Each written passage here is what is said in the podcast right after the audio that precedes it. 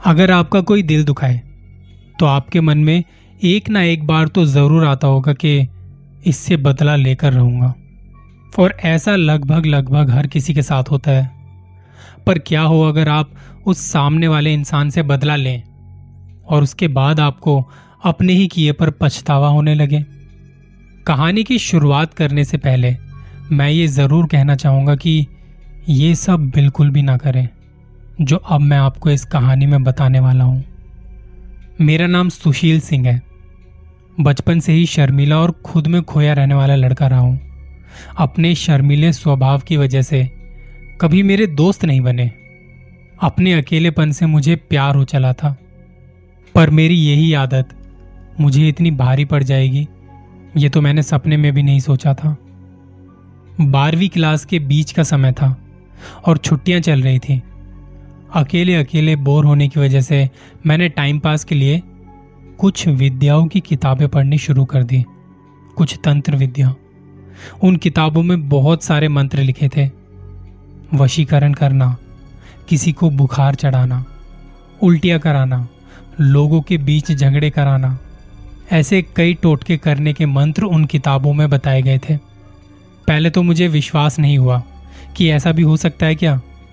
पर मैंने फिर खुद पर ही एकाध मंत्रों का प्रयोग किया। तब मुझे एहसास हुआ कि ये तो वाकई में असरदार है। ये काम करता है। मैं दिन में आठ आठ घंटों तक भूत प्रेत, पिशाच, डायन, काली विद्या, मैली विद्या से जुड़ी किताबें पढ़ने लगा। दो महीने की छुट्टियाँ मैंने इसी काम में बिता दी और मेरे स्कूल का थर्ड सेमेस्टर शुरू हो गया। स्कूल में घुसते ही मैंने अपने सहपाठियों पर उन विद्याओं को आजमाना शुरू कर दिया। सोच लिया था कि अब जो टीचर डांटेगा, वो गया। किसी ने कुछ कहा तो उसके सर में दर्द कर देता था। कई दोस्तों पर गुस्सा आने पर मैंने उन्हें क्लास में ही खून की उल्टियाँ करवा दी थी। दोस्तों को तो छोड़ो, मैंने अपने पापा पर भी एक जादू टोना किया था, जिसके प्रभाव से वो मुझे कभी पैसे देने के लिए मना नहीं करते थे। मैंने और ज़्यादा घोर साधना करने वाले तांत्रिकों से संपर्क किया। उन लोगों को अपनी तंत्र मंत्र वाली शक्तियाँ दिखाई। उन्होंने कहा कि, अगर मैं भूत प्रेत की साधना शुरू करूँ तो और भी शक्तियाँ पा सकता हूँ। मैं फ़ौरन तैयार हो गया। उन लोगों ने मुझे ऐसी अदृश्य शक्तियों से संपर्क करने के तंत्र मंत्र बताए। मेरी साधना शुरू करने के तीसरे दिन, तीसरे ही दिन मेरे घर में कुछ भयानक आत्माएँ घूमने लगी। और मेरे मंत्रों पर किसी गुलाम की तरह नाचने लगी। मैंने एक दिन अपने पड़ोस में रहने वाली लड़की को उन विद्या से, एक प्रेत से टकरा दिया, क्योंकि वो लड़की मुझे बिल्कुल भी भाव नहीं देती थी। और फिर मेरी ये नादानी मुझे बहुत भारी पड़ गई, क्योंकि वो प्रेत मेरे बुलाने पर आ तो गया था, लेकिन वापस नहीं लौटा। उसने उस लड़की के शरीर में वास कर लिया। और मैं ये तो बिल्कुल नहीं चाहता था। मैं तो सिर्फ़ उसे सबक सिखाना चाहता था। पर अब मामला गंभीर हो चला। वो प्रेत उस लड़की का खून चूसने लगा था। वो पूरी तरह पागल सी होने लगी थी। रात रात भर वो चिल्लाती रहती थी, रोती रहती थी। उसकी भयानक चीखें अब मेरा दिल दहलाने लगी थी। मुझे खुद से घिन आने लगी थी। समझ नहीं आ रहा था कि क्या करूँ। किससे मदद मांगू कि उस बिचारी लड़की की हालत ठीक हो सके? फिर मुझे ख्याल आया, उन अघोरियों के पास जाता हूँ। शायद वहाँ से कुछ रास्ता निकल आए। उन अघोरियों ने जो कहा, वो सुनकर मेरी साँसें अटक गई और मेरे हाथ पाँव फूलने लगे। उन्होंने कहा कि ज़रूर इसका इलाज हो सकता है, पर अब वो प्रेत, उस लड़की का खून और मांस चख चुका है। वो प्रेत अब आत्मा नहीं रही। उसे वहाँ से निकालकर किसी और के शरीर में जगह देनी होगी। और वो कोई, या तो तुम हो सकते हो, या फिर तुम्हारे घर का कोई व्यक्ति, क्योंकि प्रेत जिद्दी होते हैं।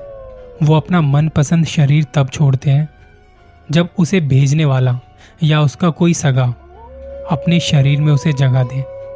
और उस अघोरी ने यह भी कहा कि प्रेत के चंगुल में अब वो लड़की कुछ ही दिन जी पाएगी। और मरते ही वो भी प्रेत बन जाएगी। और तुम्हारे शरीर में रहने और तुम्हारा मांस खाने, खून पीने का उसे पूरा अधिकार होगा, क्योंकि तुमने उस प्रेत को छोड़ा था। अपने पाप मुझे इस कदर डरा रहे थे कि मैं पागल सा होने लगा था। मैंने फैसला किया कि उस प्रेत को मैं अपने ऊपर लूँगा। इस काम में उन अघोरियों ने मेरी मदद की। वही लोग उस लड़की के घर गए और उस बेकसूर लड़की को उस प्रेत से आज़ाद कराया। अब सज़ा भुगतने की मेरी बारी है। आज मैं फिर अकेला हूँ। कभी कभी बीमार भी रहता हूँ। पढ़ाई छोड़ दी है। खुद से नफरत सी हो चली है। वो प्रेत मेरे अंदर रह रहा है। इस बात से मुझे बहुत डर लगता है, बहुत। पता नहीं कब वो अपना प्रभाव दिखाना शुरू कर देगा। उन अघोरियों ने कहा कि इस वक्त मेरा मनोबल बहुत मज़बूत है। इसीलिए प्रेत प्रभाव नहीं दिखा रहा है। पर वो मेरा मांस खाकर और खून पीकर धीरे धीरे ताकतवर होगा और फिर मेरे कमज़ोर पड़ने पर वो अपना तांडव मचाना शुरू करेगा। मैंने उन अघोरियों से पूछा कि इस प्रेत को मुझसे दूर करने का कोई उपाय नहीं है क्या? यानी कि उसे किसी और इंसान पर छोड़े बिना उसे दूर करना मुमकिन नहीं होगा। तब उन अघोरियों ने कहा कि ये तो तेरे कर्मों की सजा है, जब तक तेरे पापों की भरपाई नहीं होगी। तब तक तुझे इस बला से छुटकारा नहीं मिलेगा।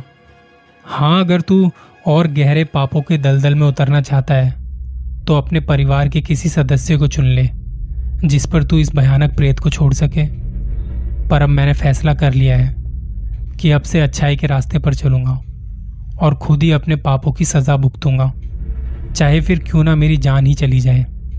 आप सब मेरे लिए दुआ करना। ज़िंदगी कई बार आपको संभलने का मौका तक नहीं देती।